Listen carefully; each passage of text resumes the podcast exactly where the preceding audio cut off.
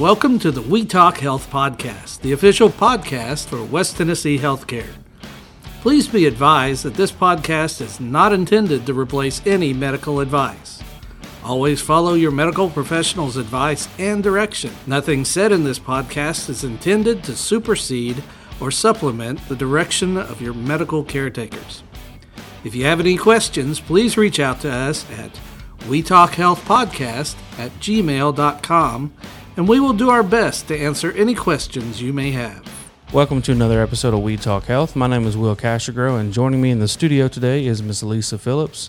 She is an RN and a case manager for Hospice of West Tennessee. Miss Lisa, how are you? I'm fine. Good. Thanks for coming in today to talk about Hospice Month. So yeah, November is Hospice Month. So tell me a little bit about hospice. What what is hospice? Hospice it's a service provided in homes for those uh, that have been deemed as terminal by physicians. Okay. Those that have been given a prognosis of possibly six months or less. The services we provide are services that promote comfort and dignity for patients at the end of life. We Sorry, want people to die with dignity and comfortably, Sure. die with respect, die with those hopefully that are closest to them, Mm-hmm. and uh, promote a positive experience for the end of life. Yeah. So you are a hospice nurse. What exactly does a hospice nurse do? And I guess what's the difference between a hospice nurse and a nurse that would be in the hospital? It's a very difficult question, really, to answer. It's one that I only figured out after 44 years of nursing. I've been a nurse for 44 years now. I've been in hospice for 10 and a half. When I first came uh, into the hospice field, it was a difficult, it was a hard job, really, to learn to because you have to totally change your way of thinking. Your goals are totally changed. You don't look toward diagnosing and treating and making better. You look toward comfort. And a lot of times with comfort, that means giving up a lot of things that normally were uh, positive for people, that were beneficial. Mm-hmm. You have to look in a different direction. For example, stopping certain meds that they've been taking for years that were beneficial for them. As your body starts to break down and things start to change, and as patients go through end of life, their needs change. So you have to give up certain medications. You also have to change your way of thinking as far as wanting to see doctors. They don't have to go into a doctor anymore whenever they experience a discomfort mm-hmm. because we take care of those needs at home. Oh, okay. So they don't have to go to They don't doctor's have to see a, a doctor. We actually have doctors and nurse practitioners on our staff okay. that, I didn't know um, that. that we consult with and that we communicate very closely with after our visits.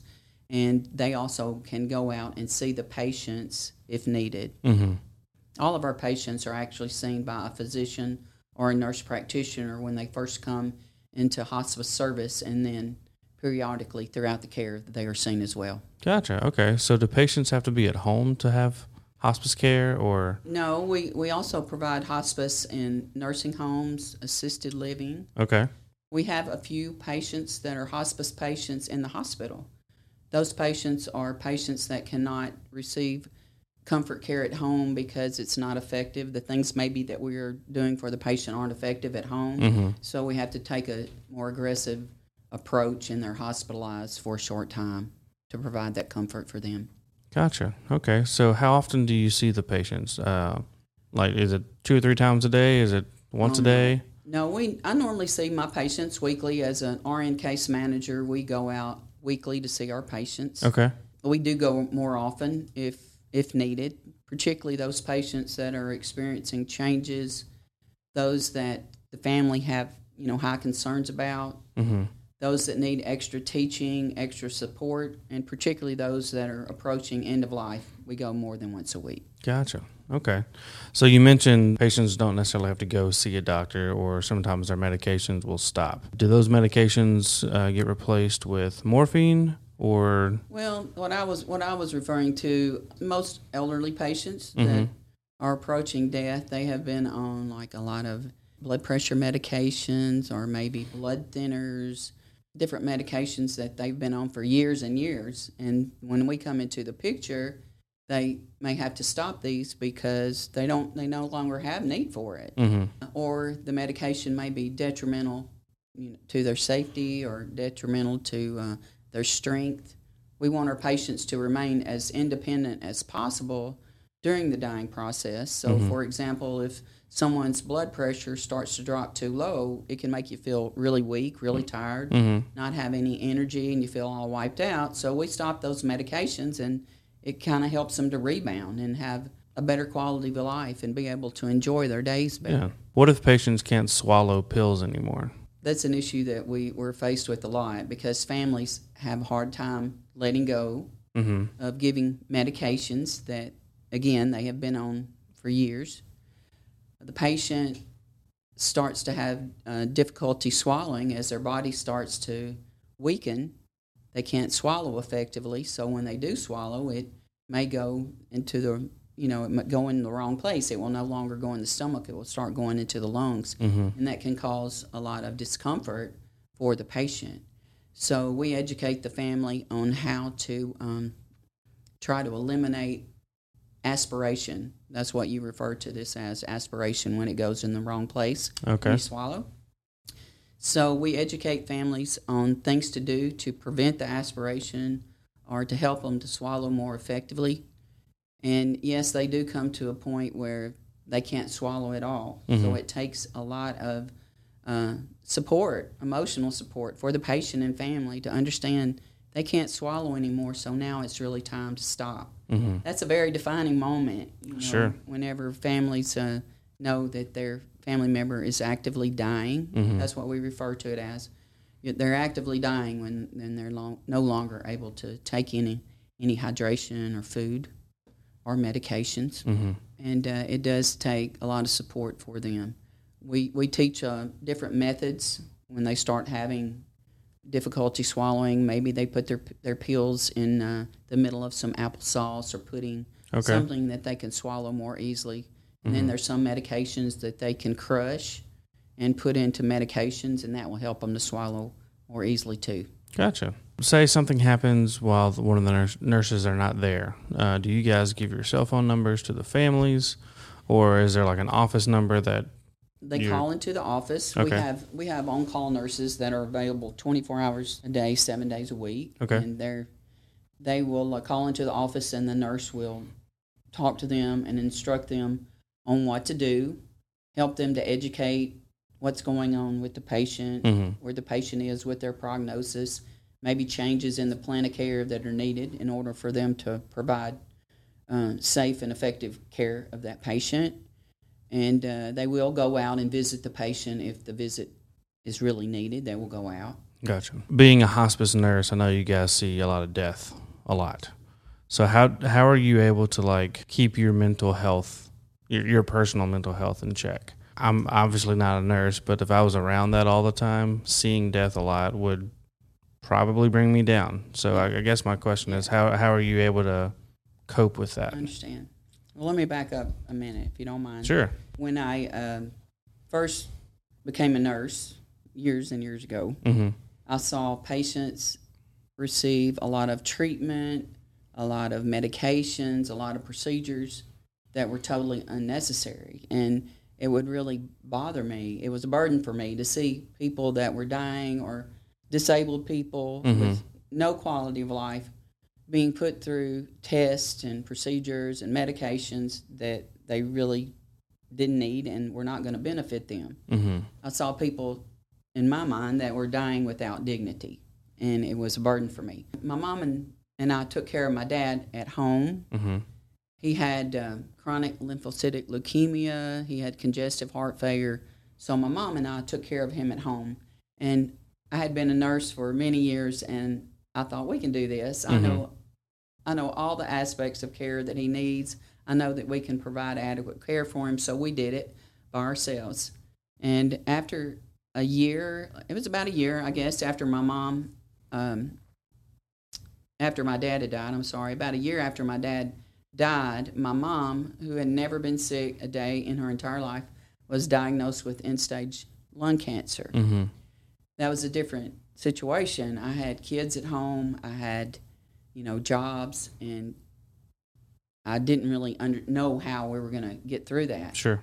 So we got hospice for my mom, and it was it was one of the best things that we had ever done, and my eyes were truly open Mm-hmm. to the benefits of hospice because my mom had physical needs, she had emotional needs, you know, mental needs, spiritual needs, and I, I had them as well. Of course, you know. absolutely. So hospice came in and they were really able to help us to walk through those things. So I always kind of felt drawn toward hospice. Okay. Uh, I believe I was called.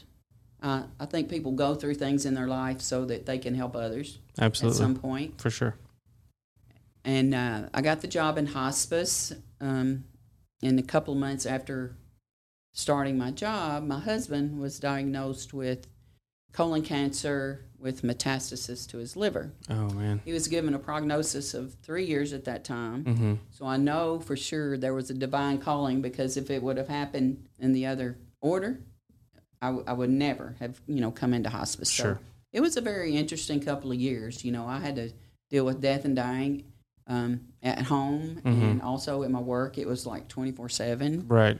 And uh, so I really had to call on a higher, a higher power for Sure. sure, to, to be able to make it through that. And that's what I do now. I'm able to look at this as more of a ministry, Mm-hmm. not a job. That's really what it is for me. It's more of a ministry. I think that's a great approach. paid, and I like that too. But, Right. Sure.